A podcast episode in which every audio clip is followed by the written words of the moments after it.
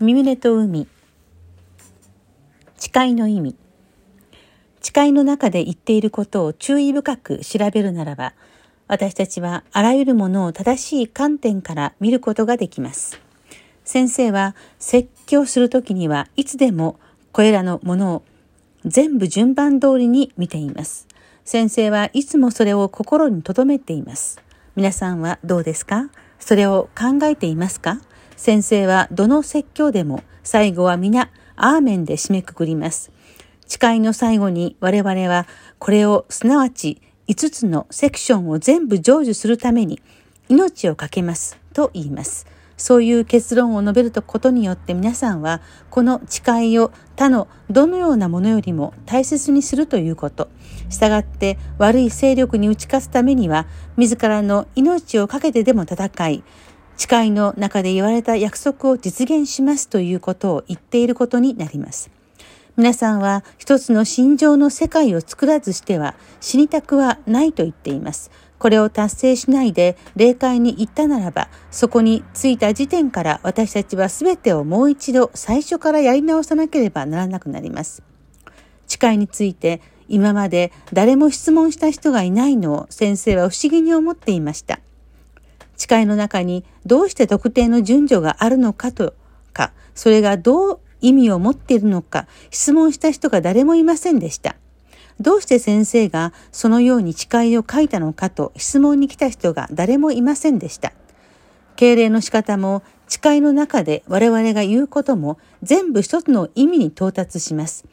何をしようとも我々は天国で行うべきことを行っているのだという思いを持ってそれをしなければなりません。我々が誓いをする何らの汚れも妨害もない新しい一日の始めは、天と我々の深い親密な関係を持つ瞬間です。自分が今どこにいるのか、人類と天のために何を達成しようとしているのか、我々は瞑想します。その瞬間、その数時間をもって、それが何と意味深いものであるかを我々は知るべきです。もしそれを感じることなく、ただ時間を無駄に過ごすとすれば、誠に哀れなことです。新鮮な果物を食べるとき、私は天国にいるような気持ちでこれを味わっていると私たちは考えるべきです。被造物をこういう深い心情を持って食べるべきです。どのような行為も理想世界での生活の実践だと考えなければなりません。敬礼だって同じことです。誠実さを持って自然にそれを行うべきです。そうすれば誰も皆さんをせかせる必要はありません。いつ敬礼するのか、適切なのかを皆さんは知らなければなりません。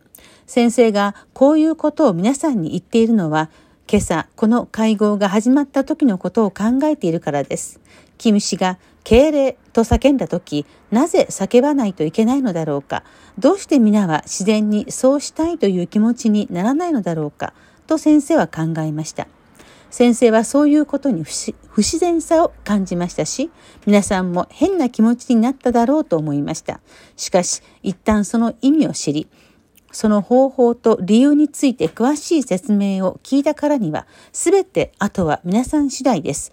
皆さんはこういう重要なやり方によって心の奥深くに感じていることを表現することができます。東と西の関係。西洋の挨拶の仕方は大的です。友情を示す握手。つまり、それは大的な運動です。あなたと私は平等です。だから共にうまくやっていきましょうと、それは言っています。しかし、東洋のやり方は心の中に重的な関係を持っています。重的な関係が最初に来ます。まず最初に目上の人に会い、挨拶をしなければなりません。それから若いメンバーたちの世話をします。両方とも必要だけれども、どちらが先に来ますか？重的な関係がまず確立されなければなりません。それから大的関係を結ぶことができます。西洋文化では全ての重的関係を排除することにある種のプライドすら感じているでしょう。しかし現実には、これは人間関係の本当の発展を遅らせることになります。理にかなった最もなことだと皆さんは思っていますか？人間関係が円滑に営まれるためには、まず重的な関係が先に来て、その基盤の上に大的関係が来るべきです。これは東洋文明と西洋文明の違いを示しています。西洋の人々は何か新しいものを探しており、新しいアイデアを東洋に求めています。東洋は西洋から新しいアイデアを求めていません。けれども、物事を行う新しい方法を見出すことには関心を持っています。だから彼らは技術とか西洋のより外的習慣とかについて何かを見出したいと思っています。東洋の人々は古い形式的な習慣とか狭い宗教的な考え方に疲れています。こんなことをして何の利益になるのだろうかと彼らは言っています。彼らはもっと実用的なやり方を学びたいと思っています。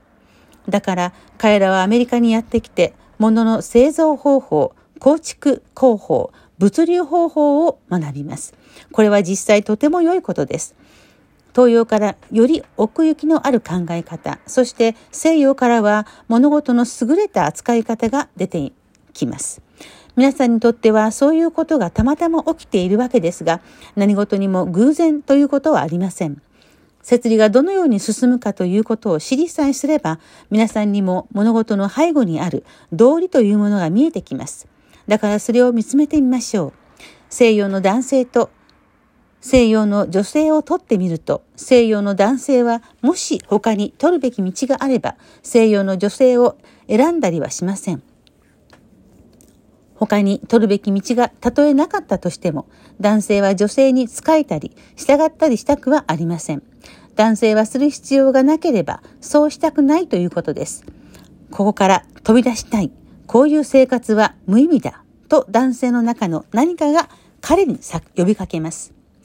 東洋の女性はそれほど活動的ではありません。しかし、彼女たちの静かで落ち着いた性格は一言も語らずとも多くのことを語っているかのように見えます。西洋の男性がそれを分かれば彼らは引きつけられます。西洋の女性はとてもよく喋ります。けれども東洋の女性はそんなに喋りません。それが一般的傾向です。しかし東洋の男性たちはうちの女性たちは何も表現しない。何のためにここにいるのだろうと時々思います。東洋の女性たちは何もしないでただじっと座っているように見えます。だから東洋の男性はもしアメリカの女性と結婚したら人生がとても楽しくなるだろうと考えます。アメリカの女性たちも心の底では誰かに正しい方法で主観してもらいたいと望んでいます。先生のような人にね、先生は必ずしも温和な性格ではありません。先生は時としてはとても強弁で過酷な要求をします。押しまくって妥協を許しません。時には皆さんもそういうのが好きです。私もそういう一貫性のある男だったらいいなと時々皆さんは言うでしょう。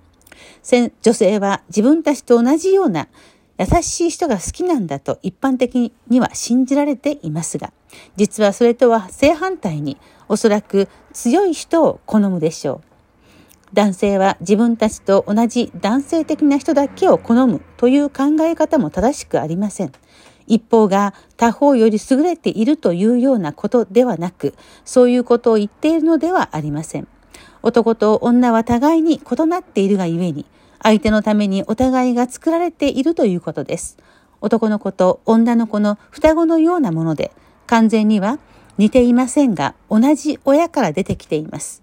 内面から知るようになれば、彼らにはそれほどの違いはありません。もし、あるものの真ん中に線を引き、それを半分に割ったならば、同一のものを二つ得ることになります。まあ、それは大体似たような意味で、男と女は同じものなのです。しかし一つになることを経験することができるように、やはり異なってもいます。そこが素晴らしいのです。わかりますか？今日の訓読はこれで終わります。良い一日をお過ごしください。